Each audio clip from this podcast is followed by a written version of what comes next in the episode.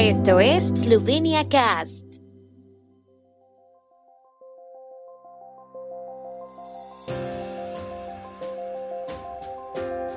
Noticias. Presidente Pajor se reúne con miembros de la Comisión Nacional Electoral. Integración de la Unión Europea con los Balcanes Occidentales es una oportunidad para la economía eslovena. Ministerio de Educación dice que hará todo lo posible por mantener abiertas las guarderías y las escuelas. Monografía sobre el patrimonio cultural del noreste de Eslovenia con un mensaje para su preservación. El presidente de la República, Borut Pajor, se reunirá hoy con los miembros de la Comisión Nacional Electoral, a los que ha invitado al Palacio Presidencial para informarles de su decisión de convocar elecciones ordinarias a la Asamblea Nacional en la primera fecha posible, el 24 de abril.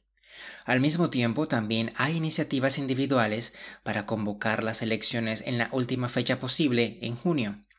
Según se anunció, Pajor convocará las elecciones el 9 de febrero y el proceso electoral comenzará el 14 de febrero.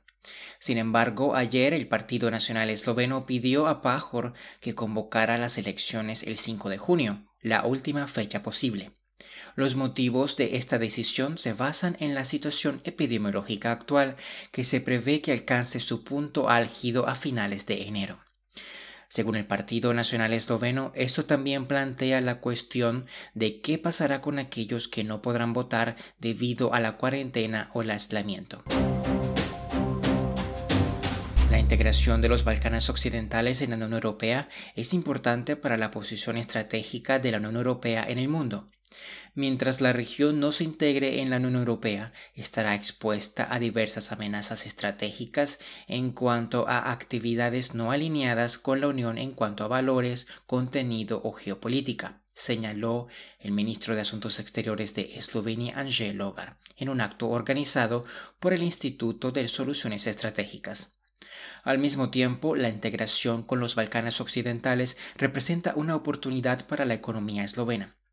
La Comisión Europea ha preparado más de 9 mil millones de euros de fondos de inversión para proyectos de infraestructura en los Balcanes Occidentales que acercarán a la región a la Unión Europea en términos económicos y de infraestructura. Las empresas eslovenas también pueden participar en la ejecución de estos proyectos. Las empresas eslovenas también podrían participar en los planes de inversión estadounidenses para el mercado de los Balcanes Occidentales, añadió el ministro. El Ministerio de Educación, Ciencia y Deporte de Eslovenia sigue de cerca la situación de los centros educativos en relación al COVID-19 y está en contacto permanente con los directores de los jardines de infancia, las escuelas primarias y las secundarias, según informó el ministerio. Hicieron hincapié en que harían todo lo posible para mantener abiertos los jardines de infancia y las escuelas. El creciente número de ausencias por infección o cuarentena está causando problemas en los centros educativos. Por ello, algunas escuelas se han pasado temporalmente a la educación a distancia. En otras instituciones, la labor educativa se sigue llevando a cabo en las salas de juego y en las aulas, lo que requiere una gran adaptación, comprensión e ingenio.